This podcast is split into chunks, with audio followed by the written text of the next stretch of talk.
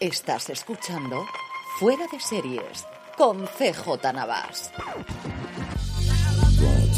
Bienvenidos a Streaming, el programa diario de Fuera de Series en el que un servidor, CJ Navas, te trae las principales noticias, trailers, estrenos y muchas cosas más del mundo de las series de televisión. Edición del lunes 12 de diciembre con aroma de Navidad, ya la tenemos cada día ahí más cerca y recordaros como siempre para vuestras compras en Amazon estas Navidades, si las hacéis desde amazon.fueradeseries.com, a ti te costarán lo mismo y a nosotros nos estarás ayudando. Y no solo en Navidades, en cualquier momento del año, si vas a comprar en Amazon, haciéndolo desde amazon.fueradeseries.com, a ti te costará lo mismo y a nosotros nos estarás ayudando. Arrancamos con dos noticias de Apple, que últimamente lo que había hecho era renovar series, pues hoy tenemos hasta dos nuevas producciones de La Casa de la Manzana. La primera de ellas, un nuevo drama original inspirado en hechos reales llamado Firebug, que vuelve a reunir a la plataforma de Apple con el creador y el protagonista de Blackbird, de la serie que aquí se llamó la miniserie llamada Encerrado con el Diablo, con Dennis Lehane y su protagonista Taron Egerton, en esta serie en la que sabéis que también contábamos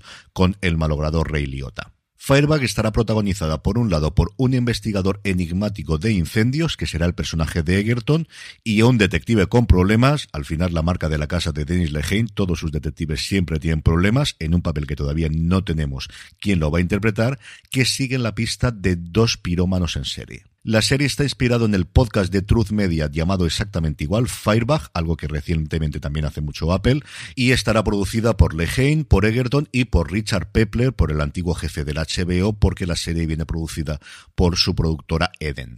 La otra serie que ha presentado Apple está muchísimo más avanzada porque de hecho se va a estrenar el próximo 17 de febrero y vuelve a tener también otro conocido de la plataforma que es Billy Crudup, quien en su momento le dio el primer Emmy a Apple por su papel en The Morning Show. La serie se llamará en Estados Unidos Hello Tomorrow, aquí ha decidido llamarla Apple por un mañana mejor, y es una comedia dramática protagonizada, además de por Crudup, por Hanif Wood, Alison Pill, Nicholas Padani, de Sean Williams y Hank Azaria, que es uno de mis actores favoritos de siempre y especialmente después de hacer esa maravilla llamada Brockmire.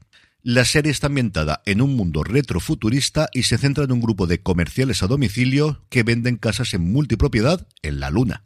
La primera temporada constará de 10 episodios de media hora, se estrenará, como os decía antes, el 17 de febrero con tres capítulos, como suele ser norma de la casa, y a partir de ahí uno más cada viernes hasta el 7 de abril del 2023.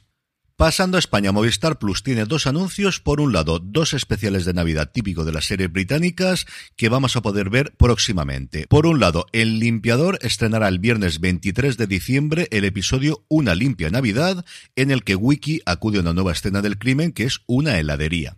Además, querrá ganar un curioso sorteo por el que se podría llevar un caballo. Dos días después, en plena Navidad, nos llegará el episodio especial de la cuarta temporada de Fantasmas, de la versión inglesa, evidentemente, que se llama Está detrás de ti. En ella los fantasmas organizan una obra de teatro inspirada en la Cenicienta y además Pat recibe un regalo de lo más inesperado. Y para un poquito después, para enero, pero desgraciadamente volvemos a no tener fecha en esta nueva moda que le ha entrado a todas las plataformas, anuncia la plataforma de Telefónica que vamos a estrenar por fin la tercera y última temporada de Happy Valley. Para hacer más llevadera la espera, han aprovechado para anunciar que a partir del día 15 de diciembre volverán a estar disponibles las dos primeras temporadas de la serie, que no lo estaban desde hace un tiempo. Y como os digo, en enero, ¿qué día? Pues no lo sabemos. En cuanto lo sepamos, os lo comentaremos. Por fin tendremos la tercera y última temporada de esta maravilla de Sally Wainwright, interpretada por Sarah Lancashire. Y terminamos con dos cositas rápidas de industria. Por un lado, David Zaslav, el CEO de Warner Media Discovery, que está cabreado con Netflix, una Netflix a la cual sus productoras o sus diversas productoras dentro de su plataforma le venden series como Sandman, pero también Sweet Tooth You o Manifest, además de que durante muchísimo tiempo ha tenido todas las series de la CW que venía de Warner Brothers. Como os digo, están cabreados con ellos porque resulta que Netflix parece que paga tarde. Realmente lo que hace Netflix es cumplir lo que aparece en el contrato y es que se va pagando la producción a lo largo de 18 o 24 meses. Pero eso a Zaslav, que necesita cash y que necesita tener el dinero antes, pues parece que no le hace ni puñetera gracia y ya ha dado orden que por el momento no se le vuelvan a vender ninguna otra serie a Netflix. Veremos si el cabreo le dura mucho, si al final vuelven a decidir que solo producen para HBO Max o Max, si finalmente es así como se llama su plataforma propia, o de repente empezamos solamente a venderles a gente como Amazon, que se ve que pagan antes, como parecía que iba a ocurrir con las series animadas de aquí en futuro basadas en DC. Y hablando precisamente de Netflix, uno de sus dos máximos responsables, el más dedicado a contenido, Ted Sarandos, acudió a una de estas charlas o conferencias que se organizan cada cierto tiempo, en concreto la Conferencia Global de Tecnología, Media y Telecomunicaciones, patrocinada por VS, en donde le volvieron a preguntar lo mismo de siempre, que era cómo iba el tema de las suscripciones con anuncios y qué iba a pasar con los deportes y si van a hacer deportes en directo. A lo primero, que estaban muy contentos con el resultado, es cierto que no han dado ningún número y posiblemente no sepamos nada hasta finales de enero cuando presenten sus resultados trimestrales, y en cuanto a los segundos, que no les interesan en una frase, pues yo creo que la tenía pensada, que es no somos antideportes, solamente somos pro beneficios a lo que añadía que pensaba que podían llegar a ser el doble de grandes, es decir, léase, eh, tener el doble de suscriptores del 213 millones que tienen actualmente a día de hoy sin deportes. Bueno, pues veremos cómo evolucionan las cosas en el 2023 y si es así, como sabéis, había rumores serios de que habían intentado comprar más de un deporte, si es cierto que minoritario, no se habían metido ni en fútbol americano ni en ninguno, pero por ejemplo la NBA dentro de nada tiene que renegociar sus derechos y quién te dice a día de hoy que no sea Netflix una de las que intente entrar en ese juego. En cuanto a trailers, HBO ha presentado el de los fontaneros de la Casa Blanca, mostrando a Woody Harrelson y a Justin Terox, además de todo el resto de maravilloso del elenco que tienen, en esta serie acerca de las chapuzas que se cometieron en el Watergate, que hemos visto un montón de veces en el mundo audiovisual, evidentemente en todos los hombres del presidente hace muchísimo tiempo, y más recientemente en la serie Gaslit con Julia Roberts y Sean Penn, que ha tenido muchísimo menos éxito del que yo creo que ellos esperaban, que además tenía un elenco maravilloso alrededor de ellos, incluido mi queridísimo Dan Stevens. Los Fontaneros de la Casa Blanca llegará en marzo y no, no tenemos tampoco la fecha. Aquí esto, HBO también tiene la manía de no haber dado el día de estreno. Por su parte, Prime Video ha mostrado el de la segunda temporada de Hunters, la serie de Al Pacino, en la que contamos con Hitler, porque ya que había que hacerlo, pues lo hacemos a lo grande y metemos hasta Hitler en esta segunda temporada. Y Netflix ha mostrado un avance muy cortito de apenas 40 segundos de Machos Alfa, la serie de los hermanos Caballero, los responsables de la que se avecina, de Aquí no hay quien viva o del pueblo, su primera producción para Netflix que se estrena el 30 de diciembre en la plataforma. En cuanto a estrenos, cuatro cositas, tres de ellas con temporadas nuevas. HBO Max nos trae la segunda de El Pacto, Fox Life la sexta de The Resident y Fox propiamente dicho la quinta y última de New Amsterdam. Y el estreno curioso es en cuatro, sí, como lo estoy diciendo, en cuatro, una docuserie de cuatro episodios llamada El chofer de Ruiz Mateos. En este documental, Víctor de la Cruz, que fue chofer y mano derecha del empresario gaditano, relata en primera persona todo lo que vivió junto a él y revela los entresijos de cómo se gestó su fuga de la Audiencia Nacional y del intento de robo del sumario del caso Ruiz Mateos del Tribunal Supremo, entre otros asuntos. Además del testimonio, el documental tiene declaraciones de periodistas como Iñaki Gabilondo, Pedro Piqueras, Mariano Guindal, Fernando González Urbaneja, políticos, profesionales del ámbito deportivo y mucha gente más.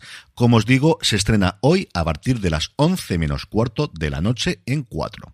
Es lunes y como todos los lunes repasamos el top 10 de series de Just Watch. Ya sabéis, esta plataforma y aplicación para conocer dónde se puede ver una determinada serie o película, en qué plataforma está disponible en España o en cualquier otro país y que hacen este listado que nos sirve siempre para tener un poquito de contenido para arrancar la semana. En el 10 se encuentra Manifest, de la que hablábamos hace un poquito, la serie de Netflix producida por Warner Brothers. En el 9, El paciente, esta serie con Steve Carell muy, muy, muy alejado de su personaje en The Office, prácticamente una obra de teatro en cada uno de los episodios, que está bastante bien, disponible en Disney Plus. En el 8, The Crown. En el 7, Ricky Morty.